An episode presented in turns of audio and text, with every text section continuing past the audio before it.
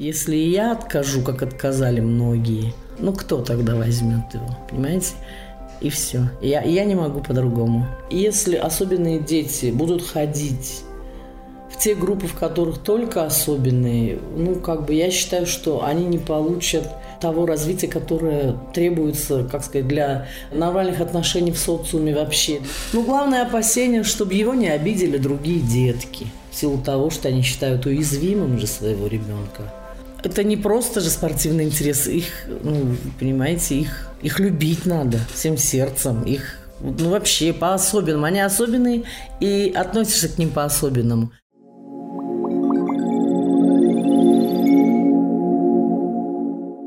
Привет, это очередной эпизод подкаста «Мне не страшно», который Академия трех медведей пишет совместно с общественной организацией «Ирода» и национальной сетью «Ранний старт». Именно они нам помогли найти героев и специалистов. Мы говорим откровенно об аутичных детях, семьях, в которых растут особенные детки, о специалистах. Сегодня у меня в гостях Зумрат Абдуганиевна Азизова. Она воспитатель детского сада номер 136 города Душамбе и работает в инклюзивной группе. Здравствуйте, Зумрат Абдуганиевна. Здравствуйте. Насколько я поняла из нашего разговора, прежде чем мы начали писать подкаст, в вашей группе сейчас только один особенный ребенок. Да. То есть вы пока не можете брать больше. Нет, у меня просто выпустился недавно э, мальчик, должны были до сентября быть. Он просто его, э, значит, мама забрала пораньше. А так нет, в принципе, я могу. Двое, но не больше. Почему? Ну, опять же, учитывая особенности каждого из детей и возрастные в том числе. Поэтому у меня в основном так получается, что кто-то старше, ну, как обычно в саду, кто-то старше уходит, помладше приходит. Вот у меня вот так вот получилось. И поэтому на сегодняшний день у меня четырехгодовалый, пятый годик ему. А есть ли разница между тем, что особенные дети ходят в одну группу с нормотипичными? И просто если нормы типичны только одни или особенные дети только в отдельной группе? Как лучше? Вот если особенный ребенок ходит с нормотипичными или только в ту группу, где только такие же, как он?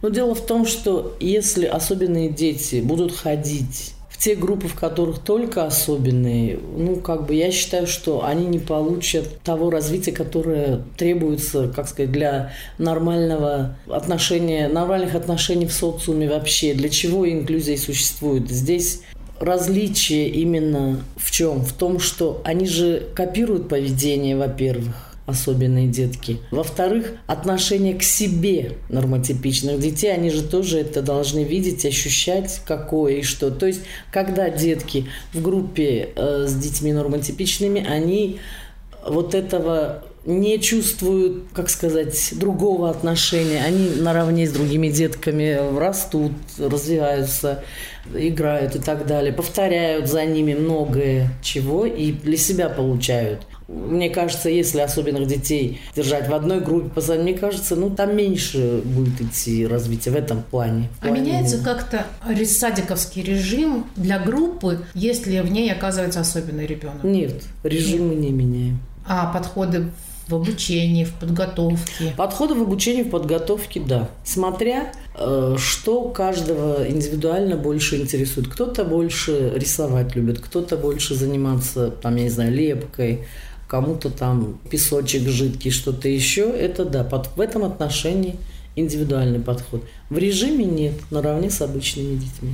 А вы говорите с нормотипичными детьми, что вот одногруппник у них особенный ребенок? Ну, в основном это происходит как? Нужно же объяснить ребенку, что у него особенности не отклонения, а особенность в том, что, ну, например, он просто высокого роста, но он еще маленький, поэтому плохо говорит.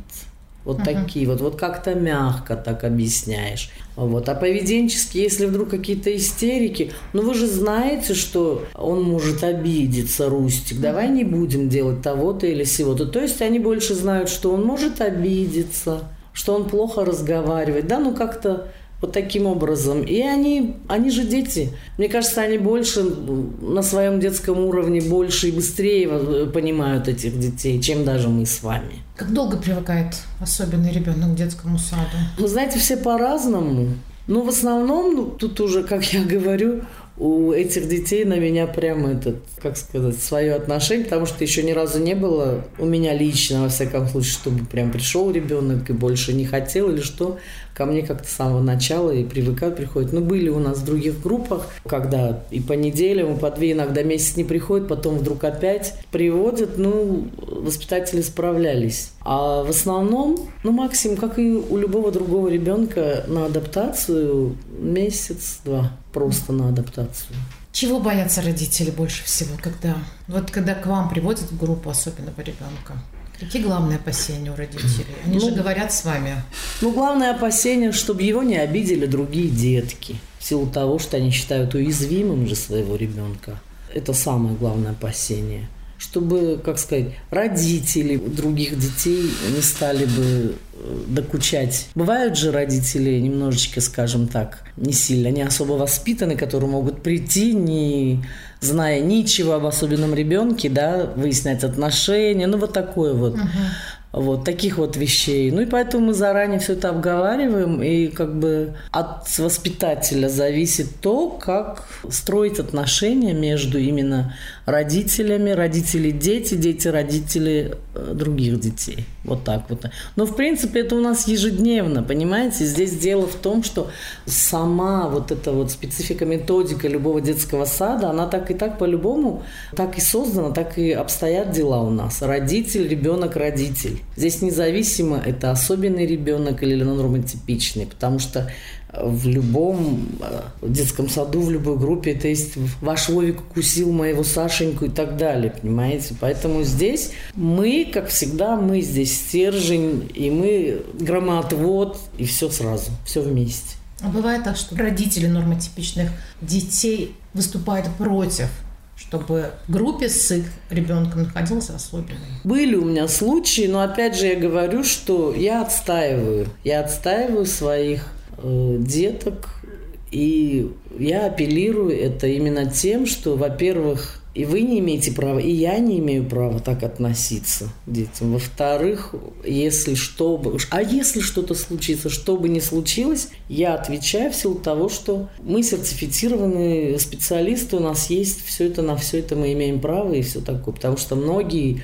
собирались там, там что-то идти, куда-то жаловаться, но здесь, конечно же, мы и пункты Конституции приводим в пример. А потом бывает, что переводят просто в другую группу? Нет, у меня такого не было. Мы находили компромисс. И потом уже родители сами понимали, что, как сказать, не то чтобы вреда никакого нет, а ну просто понимали, в чем дело. Потому многие просто ну, приходили, наблюдали, следили, как и что. А, такое тоже было, да? Было, да. Ну как бы не то, что недоверие, а вот что, вот действительно ли вот он сейчас вот побегал, а вот сейчас успокоится, а потом вот что, что буду делать я?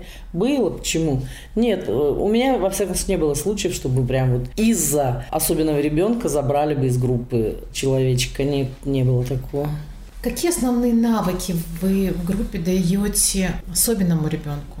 Вот они же в зависимости от возраста, да, то есть они могут задержаться немного у вас. Например, Конечно. да, если семилетка и он не заговорил еще. Вы продолжаете также оставлять его в группе?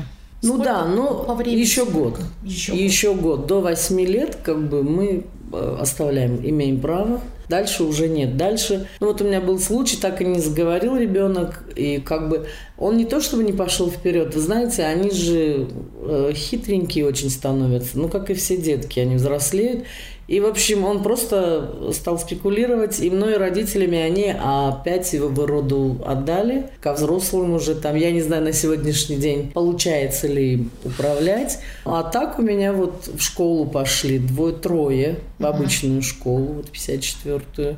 Вот. Писать, Какие? читать. А писать, читать не все. Не все. Вот двое писать, читать. Один мальчик, он просто пока он ходит с э, тютером. Вот. Ну, во всяком случае, э, ходит, воспринимает. Он невербальный угу. аутист, но в школу ходит. Вы спросили... Невербальный что значит? А, невербально это не разговаривает. Угу. То есть он не разговаривает, он понимает все, как бы, но не разговаривает. Ну, не разговаривает, да. Не заговорил то, о чем вы спрашивали. В детском садике нету тютеров, то есть только Нет. вы и нянечка. Да, да, мы с няней. Я бы хотела немного поговорить о вас. Почему вы решили работать инклюзивной группе именно. Вы же с 2015 года, да, уже работаете. Да, до того времени я практически, ну, ничего не знала об аутистах, так что-то слышала. И получилось так, что с приходом э, первого ребенка о нем мне немножечко так рассказали, какие-то понятия, но я больше узнавала э, на практике. И тут вот, э, значит, тренинг у нас был с группой Родой. Все там, конечно же, мы все это прошли, научились и все такое. И мне стало безумно интересно уже после тренингов, как угу. и что, получится ли у меня, и что вообще, э, что разные бывают особенные детки, да, понимаете? Ну, как бы больше вот это вот. Ну, и потом, это не просто же спортивный интерес. Их, ну, понимаете, их, их любить надо всем сердцем. Их ну, вообще по-особенному. Они особенные, и относишься к ним по-особенному. Когда у меня в группе нет особенного ребенка, я как-то, я себя аж, ну, не так чувствую. Как будто мне чего-то не хватает. Не придет там или заболел, и что-то сегодня не хватает. Поэтому объяснить, сказать точно, почему именно этим занимаюсь, я, ну, так вот затрудняюсь сказать, что вот поэтому, поэтому, поэтому. Мне нравится. Мне интересно. Ну, какой еще критерий я могу привести? Ну, это, это самое главное, в принципе. Я, я их люблю. И еще важный фактор, вы знаете, больше, конечно. Я понимаю, что если не я, то кто? Понимаете, вот это вот есть, что кроме меня они никому не нужны. Не кроме меня лично. Нас, конечно, там много, и у меня лично такое отношение, что вот если я откажу, как отказали многие, ну кто тогда возьмет его, понимаете? И все. Я, я не могу по-другому. Я не могу отказывать. Я не могу. Я считаю это, ну как сказать, не просто неправильным, а не по-человечески. Да, ну нельзя, не по-человечески это нельзя, потому что я могу его любить, я могу дать ему то, что ему нужно, то, что можете дать ему и вы, и вы, и вы, ну, как бы вам не до них и не до этого, вы абсолютно к этому не имеете отношения никакого. А я могу, и я не имею права просто отказывать и бросать этих деток. Вы проговариваете вместе с родителями, например, а, какие-то конкретные цели, да, вот сейчас ну, по программе мы, мы должны, например, там, освоить какой-то определенный навык. Достигнув этого результата, мы идем дальше. Есть такие моменты в работе? Нет, ну, конечно, мы же и взрослеем, мы от одного этапа переходим к другому, мы проговариваем все, потому что э, наша работа, она с двух сторон идет. Угу. Если родитель не будет дома повторять то, что делаем мы, а я не буду делать то, что делает родитель, ну тогда это, то ничего не получится. Мы постоянно, мы работаем вместе с родителями. Иначе ну, как сказать, результат малоэффективен. Вот есть было у меня пару родителей, которые не посчитали нужным, скажем так, во всю силу. Они говорили «да-да-да», но не так работали, допустим, как нужно было бы. И получилось, что в одну сторону, ну, эффект был не такой, да. Потому что здесь нужно работать вместе с родителями. И обговаривать и каждый шаг, и каждый подвиг, потому что у нас это подвиг – это не просто вот мы взяли и у нас получилось. Это подвиг. А сколько времени иногда уходит на один подвиг работы? По-разному. Смотря Самый чем. быстрый, например, сколько было? Ну, самый быстрый... Ну, например, пришел и стал сам есть. Сразу? Нет. Нет, ну сразу нет. В смысле, конечно. самый быстрый неделя. Неделя. Самый быстрый. А, а так... А самый долгий? Самый долгий. Ну, месяц, но не больше, потому uh-huh. что это уже там уже, когда уже больше двух недель и дальше, уже, уже ты изощряешься, уже ты э, думаешь, находишь любые методы, любые подходы. Ну, не любые, а те, которые приемлемы каждому особенно. Ну, в смысле, у каждого индивидуально, и ты, соответственно, стараешься найти какой-то приемчик для того, чтобы он пошел навстречу и стал бы делать то, чего ты от него добиваешься. А было разочарование, когда вот не получалось? Нет, разочарования нет. Нет, потому что здесь, вы знаете, а, не должно быть разочарования. Здесь, понимаете, как? Э, нужно учитывать то, что ты, что это тебе, как сказать, это же не не дрессура, извините, это же не подопытный кролик. Даже если ты знаешь, что должно обязательно помочь, вот это и это не должно, ой, не получилось, нельзя воспринимать это как сказать, разочаровываться. Нет, ничего, попробуем что-то другое. Не получится, но будем еще что-то пробовать. А гордость? Гордость перед кем? За успехи. А, в смысле, за Да. успех. Гордость за, За- успехи за- ребенка? Да, ну, вы это- гордитесь теми своими Да, да, выпускниками. я себе приписываю, честно, очень многое. Ну как? Почему? Потому что я вижу, я знаю, а- они, во-первых, они очень благодарны, я знаю, что они любят меня все. И когда чего-то мы добиваемся, ну, правда, я и благодарна родителям, которые, ну, они не умоляют, как сказать, моих заслуг. Нет, горжусь, конечно, горжусь. Очень даже. Что бы вы сказали бы родителям, которые сейчас пока думают, да, отдавать ребенка в детский сад или все-таки оставить его дома, а еще тем более тем, которые пытаются закрыть просто ребенка дома? Что это Нет, очень конечно, важно. отдавать. Единственное, от э, моей, как сказать, пропаганды, вот этой рекламы, не зависит единственное то, что, как сказать, у нас же тысячи садов не откроют двери этим деткам. Вот. А может быть когда-нибудь? Ну, если это возможно, если это действительно конечно, лучше. Лучше, конечно же, когда особенный ребенок в инклюзивной группе. Почему? Потому что по-любому это и ему идет на пользу в силу того, что он в социуме все равно он привыкает больше, и все. И детям Нормотипичный. нормотипичным это тоже, это очень даже в жизни понадобится. И нужно вообще с детства, мне кажется, привить. Потому что вот дети в моей группе, они отличаются от деток в тех группах, у которых нет. Ну, а во-первых, они у меня, как сказать, они сердобольнее, что ли. Они чуть-чуть взрослее, потому что каждый считает э, себя ответственным за вот этого ребенка. Каждый, каждый, вот их 30. И каждый, знаете, ну не знаю, вот у них тоже какая-то гордость, что ли, что вот у них есть вот такой сын полка или что-то, потому что и всегда в моей группе и детки меняются, но и сама атмосфера в моей группе, что у меня все время есть эти детки особенные, у меня и дети другие, но во всяком случае я замечаю. То есть, если было бы в каждом саду, да, хотя бы одна. По одному ребенку. Да, и детки были бы другие.